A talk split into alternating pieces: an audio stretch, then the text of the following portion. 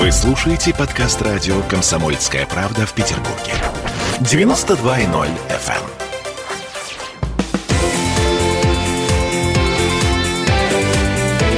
Картина недели.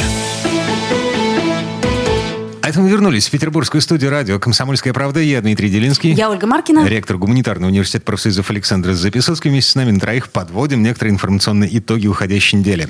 В этой четверти часа давайте вернемся в Петербург, а точнее в Ленинградскую область. У нас с вами новая столица на карте нашей необъятной родины. Столица это называется Гатчина.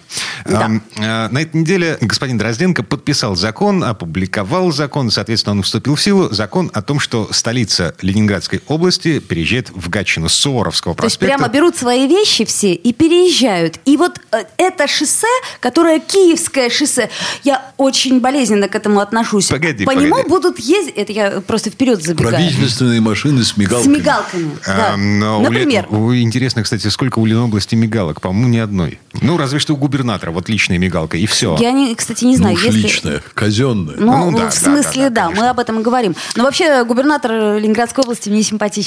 А, Дрозденко, да, клевый. Да, он клевый А, чувак. смотрите, во всей этой истории на самом деле есть, во-первых, логистические проблемы. Жуткие логистические П- проблемы, потому потому, что- что... шоссе только что отремонтировали, но оно, извини, пожалуйста, что я тебя перебиваю, но оно действительно не выдерживает нагрузки в э, э, рабочие это дни. То есть там получается, хоть они объясняют эту логистику, что против потока, за поток, но это не совсем так. Против есть- шерсти это называется. Да. А, Значит, смотри, обещает еще запустить скоростную электричку типа «Ласточки». А, Причем а, речь идет даже такой смешной штуке, как специально выделенные для чиновников вагоны. Вот. И все это вот не завтра, не послезавтра, а в каком-то обозримом будущем, когда найдут место для того, чтобы вот было куда посадить эти самые 2000 областных чиновников Чем в мотивируют? Гатчине. Дмитрий, мотивируют чем? А, Аргументация такая. Значит, э, Гатчина получит новый импульс развития, а Ленинградская область, администрация Ленобласти, э, значит, приобретет новый политический статус, отмежевавшись от Петербурга. И опять же таки будет ближе к народу, ну, в смысле, к области. А то что они там на Суворовском понимают об области? А так вот, понимаете, Гатчина. Александр Сергеевич, вы же помните историю-то нашу, я про Павла говорю, который, А собственно... д- Тогда Павла еще...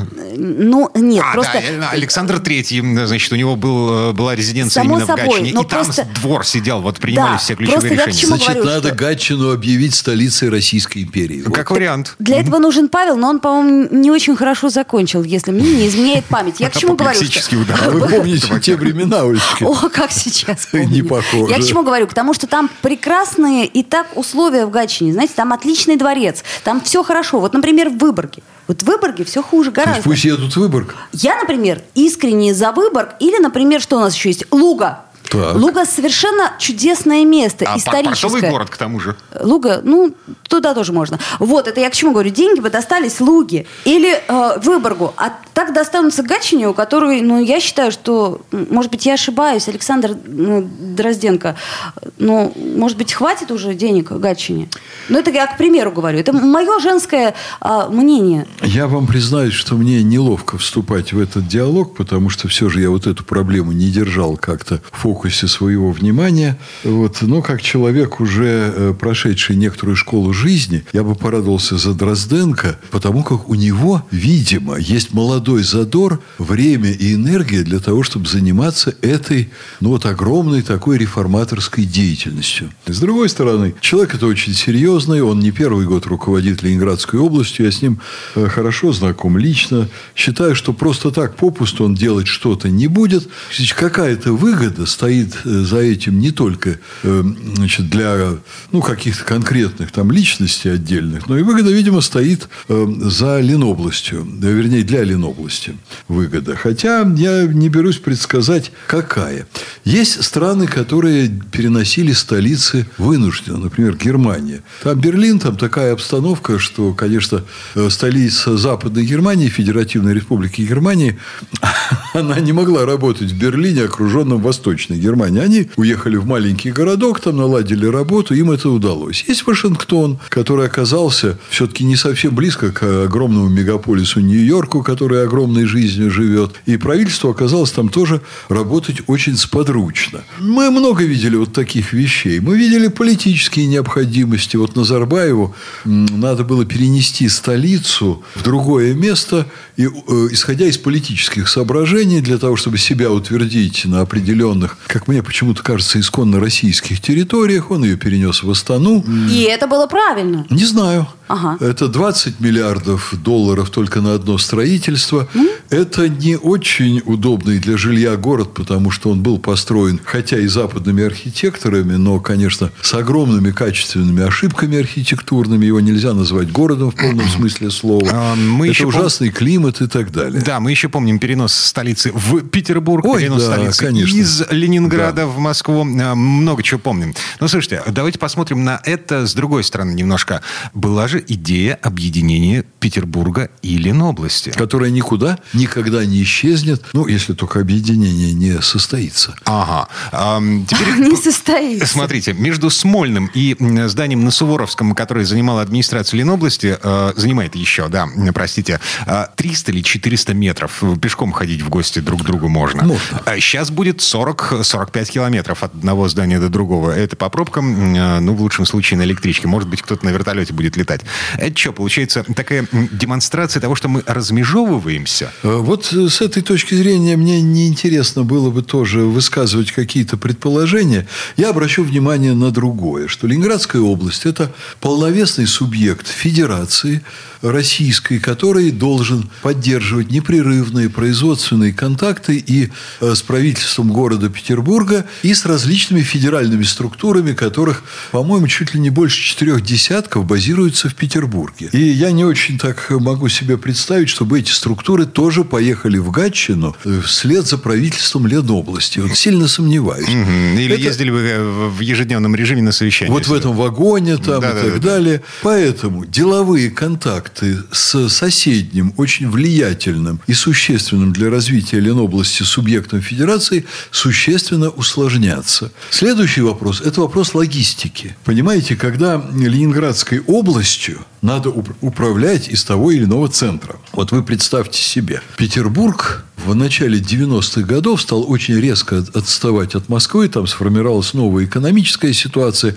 Петербург не был в этом виноват. Там скорее была виновата структура налогов, которые взимались с различных фирм, крупных корпораций, находящихся на территории России. Они размещали головные офисы в Москве, и из-за этого они платили в Москве огромную часть своих налогов. Москва стала очень бурно развиваться. В результате Петербург оказался где-то на задворках. И это выражалось в очень многих вещах, которые на первый взгляд, они незаметны. Ну, например, авиасообщение. Вот Москва мгновенно себя утвердила в качестве очень крупного мирового хаба. Это, э, ну, упрощенно говоря, это центр транспортных коммуникаций. Попробуйте полететь там куда-нибудь, не пролетая через Москву. Есть города, с которыми у Петербурга прямое сообщение, но их не так много, вот как городов, с которыми сообщение прямое у Москвы. Да. Интенсивность другая, все другое. Поэтому хотите полететь из Петербурга куда-то, вынуждены лететь с пересадкой. Что будет с Ленобластью? То же самое вот будет, вы потому хотите, что через да. Гатчину едут всюду. Вот, да. пожалуйста, вот это вот киевская... Опять Олечка, оставьте, пожалуйста, свои дачные проблемы. Я вам очень сочувствую. Быстренько, пока народ не понял, продайте там вот, и купите рядом. Мне уже кучу советов по этому поводу да. надавали. Ну, может, обойдется? То есть, я не первый мужчина Нет, вашей не первый жизни. мужчина, который дал мне да, этот совет. А что понимаю. же делать? Не обойдется, я думаю, потому что если Дрозденко это объявил, это согласовано с федеральным центром.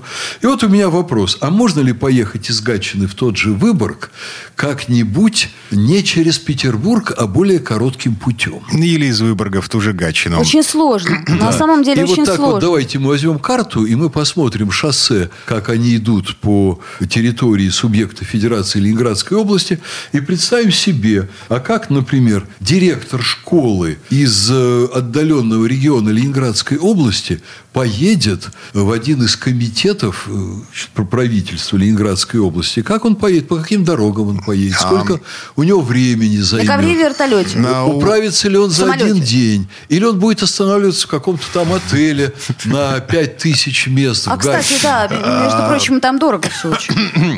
Ну, я понимаю, что дорого, но поедет-то в командировку А этот, отель еще построить нужно, а там же жесткие ограничения строительные. Поэтому я думаю, конечно, что то, что сейчас затевает Ленобласть, это проект на десятилетия. Он будет э, сопряжен существенным затруднением логистики. Это вот сейчас в коронавирус мы великолепно общаемся, как нам кажется, через экраны телевизоров, через телефоны и так далее. На самом деле административная работа страны, она, ну я не знаю, на 50 или на 60 процентов парализована невозможностью людей входить в кабинеты к начальству и разговаривать о своих реальных проблемах. Парализована. И потом люди будут возвращаться все равно к живому общению, э, к живым контактам. И я думаю, что у Ленобласти будут с этим сложности. И у нас. Есть вариант, э, очень смешной, мне очень нравится этот вариант. Значит, к тому моменту, когда э, Ленобласть, ну, как бы окончательно переедет в Гатчину, ну вот, к тому моменту Ленобласть и Петербург объединят, и отпадет вообще всякая необходимость в отдельной столице субъекта Российской Федерации. Журналист с большой, здоровой фантазией, как вы, Дмитрий Делинский, очень полезен для радиослушателей. А, Спасибо. сделаем паузу. Вернемся в эту студию буквально через пару минут. Я Дмитрий Делинский. Я Ольга Маркина. э, Ректор гуманитарного университета профсоюзов Александр Записоцкий. Картина недели.